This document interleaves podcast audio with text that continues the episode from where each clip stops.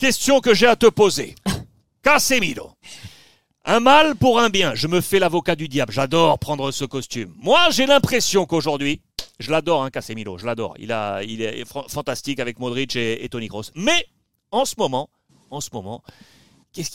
c'est son frère jumeau qui est sur la pelouse. Quand le Real Madrid essaye de sortir court, on lui transmet les ballons. Pas mal de pertes de balles. Il est plus là. Il n'arrive pas. Il n'y arrive pas. Donc je me dis, pour le supporter du Real Madrid, on va avoir Valverde, Kroos, Modric. Est-ce que c'est pas un mal pour un bien compte tenu de l'état actuel de Casemiro face au Paris Saint-Germain? Je suis pas tout à fait d'accord, parce que c'est vrai que Casemiro n'est pas à son meilleur niveau, mais attention parce que il a des difficultés pour se montrer performant sur la première partie de la saison, mais il remonte toujours quand le 8e arrive, quand le quart de finale arrive, il a des difficultés pour être en forme. Mais après, avec le match, il commence à enchaîner des matchs, et quand il y a le parti décisif de la saison, il est là. Parce que c'est vrai, comme tu dis, Alexandre, que on l'a vu à Vallecas, il a énormément de difficultés pour se battre avec le milieu de terrain de Rayo Vallecano. Et c'était les Rayos. Oui, t'es d'accord. C'est 14 ballons perdus, 12 passes ratées, seulement 2 ballons récupérés. Donc c'est pas.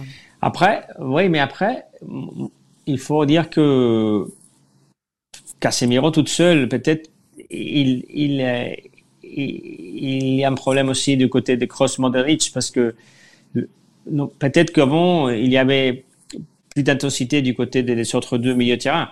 Si le milieu de terrain, le 3, ne travaille pas, Casemiro, ce n'est pas Superman. Oui, je comprends. Après, si vous regardez aussi Kroos à Vallecas et Modric, ils n'ont pas montré l'intensité qu'il faut de ce match de championnat. Moi, j'aimerais bien Valverde, comme vous avez dit, moi j'aurais joué avec un milieu de terrain avec 4. Ah, d'accord, Casemiro. Okay. Vas-y, donne-moi ton 4. C'était quoi? Non, c'est pas possible parce que Casemiro ne joue pas. Mais je pense qu'ils vont jouer 3. Mais moi j'aurais mis Casemiro, Valverde, Kroos et Modric. 4 au milieu. Ok, je comprends. Et du coup, je vais encore plus loin. Je suis toujours l'avocat du diable, d'accord? Est-ce que d'après toi, est-ce que tu vois bien la question que je pose là? Oui, bien sûr. Est-ce que Carlo Ancelotti, joue sa place avec cette qualif de Ligue des Champions? Pourquoi je te dis ça? Je te dis ça parce qu'il a été un peu tensé, on le sait, depuis 15 jours, en disant que le système défensif du Real ne plaisait pas, qu'il mettait des bus, qu'on ne voyait pas vraiment un Real jouer d'attaque. Et du coup, il aurait eu une réunion avec le président Florentino Pérez, on est d'accord, les deux. Ancelotti, en conférence de presse, aurait dit que Pérez était affecté, bien entendu, de voir le Real pas bon comme ça, et que... on cherchait à avoir un nouveau Real Madrid. Il y a eu pas mal de papiers sortis, là notamment encore pour dire que le Real ne marque pas en première période. On n'arrive pas à marquer en première période côté Real Madrid. Ce papier pour dire que Ancelotti allait essayer de changer de plan pour un nouveau Madrid, pour aller mettre la pression beaucoup plus haut. Est-ce qu'il a chaud, Carlo? Pablo?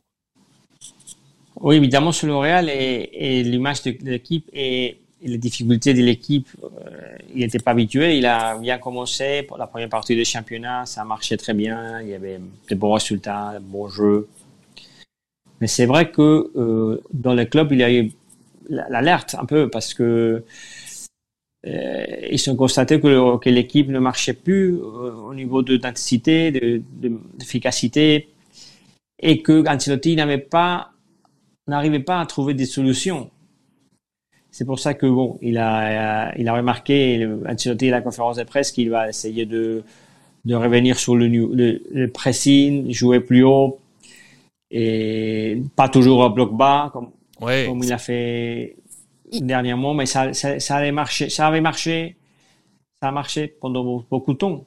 Mais ça marche plus, c'est vrai, c'est évident. Et il faut faire quelque chose. Mais est-ce qu'il y a les joueurs pour le faire? C'est ça la question. Parce qu'il paraît que est-ce que c'est vrai que ce serait certains cadres qui seraient venus le voir après le match de Paris pour lui dire qu'il fallait reprendre le jeu plus haut? Mais aujourd'hui, la question qu'on se pose, c'est est-ce qu'ils sont physiquement capables de le faire? Parce que Carlo Ancelotti, encore une fois, en plus, le problème majeur en Espagne, c'est retard au non-retard. C'est-à-dire que Carlo, il ne fait pas beaucoup de turnover et finalement, il a besoin que de 13 ou 14 joueurs dans son groupe, c'est tout. Et c'est tout. Et en plus, il ne va pas le faire parce que le calendrier, c'est pas si exigeant comme ça fait 2-3 semaines. Et il faut remarquer que depuis les matchs de face au PSG, il a joué un match chaque 7 jours. Ouais. Alors, ça lui permet encore garder sa philosophie de jouer avec 13-14 joueurs. Et ça ne va pas changer, évidemment. Évidemment, Valverde, à mon avis, il va jouer à la place de Casemiro. Je pense que c'est Kroos qui va jouer comme stopper. Mais après, il y aura Valverde et Casemiro. Kroos et Modric. Du coup, ça c'est le calendrier du Real Madrid jusqu'au terme de la saison pour le championnat. 12 finales, c'est ce que présentait Marca ce matin dans les colonnes pour garder ce titre. Il y a notamment l'affrontement qui sera décisif face à Séville, vous le voyez au milieu, à la 32e journée, et le Classico, 29e journée, qui sera à domicile face au Barça.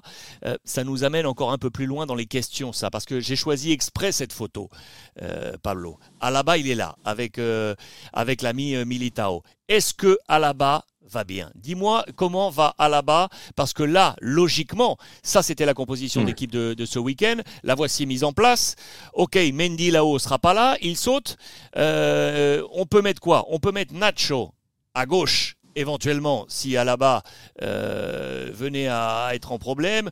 Qu'est-ce qu'on peut faire? Il pourrait y avoir Lucas Vasquez qui pourrait passer sur le côté gauche.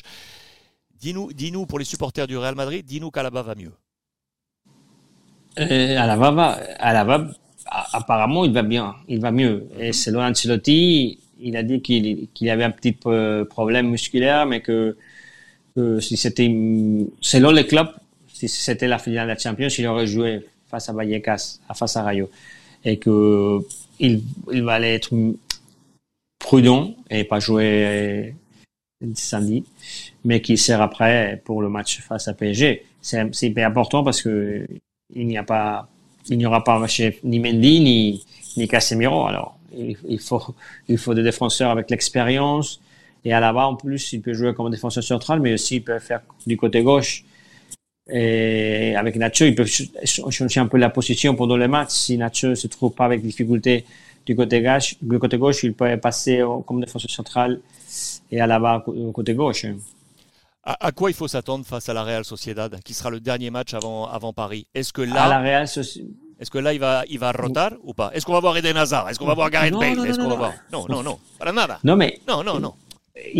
Je pose pas, parce que à la conférence de presse, Ancelotti il a averti qu'il y avait deux finales avant le match face au PSG. Je pense que Ancelotti, c'est la vérité, il faut le dire aux supporters du Real Madrid. À mon avis, c'est mon impression.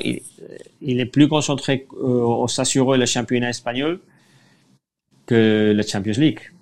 Oui, moi je pense parce aussi. Maintenant, c'est beaucoup plus facile. Et jouer toutes les cartes à la Champions League, c'est trop risqué. Par contre, s'il est capable d'enchaîner 3, 4, 5 victoires, 10, avec 15 points d'avance, Barcelone et Atlético-Madrid, gagner face à Séville, il passe sur la Liga, et là, ça va lui donner à mon avis, la continuité pour l'année prochaine, parce que s'il est capable de gagner la Liga, je pense qu'il sera toujours l'entraîneur l'année prochaine. Tu penses qu'il est, ce qu'on disait, tu penses qu'il est content du coup d'avoir pris tous ces points si vite, si tôt, par rapport au retour du Barça? Oh, je crois que oui. Bien sûr, il faut profiter maintenant. Il a cet avantage parce qu'il a bien fait la première partie de la saison. Alors, Ancelotti, il sait que c'est seulement lui et le Real qui peut perdre le championnat, et ça serait catastrophique. Parce que il faut dire que le Real, le club peut accepter d'être éliminé à la Champions League. En huitième de finale face à PSG, bon, c'est le PSG, c'est un favori, mais perdre la Liga avec,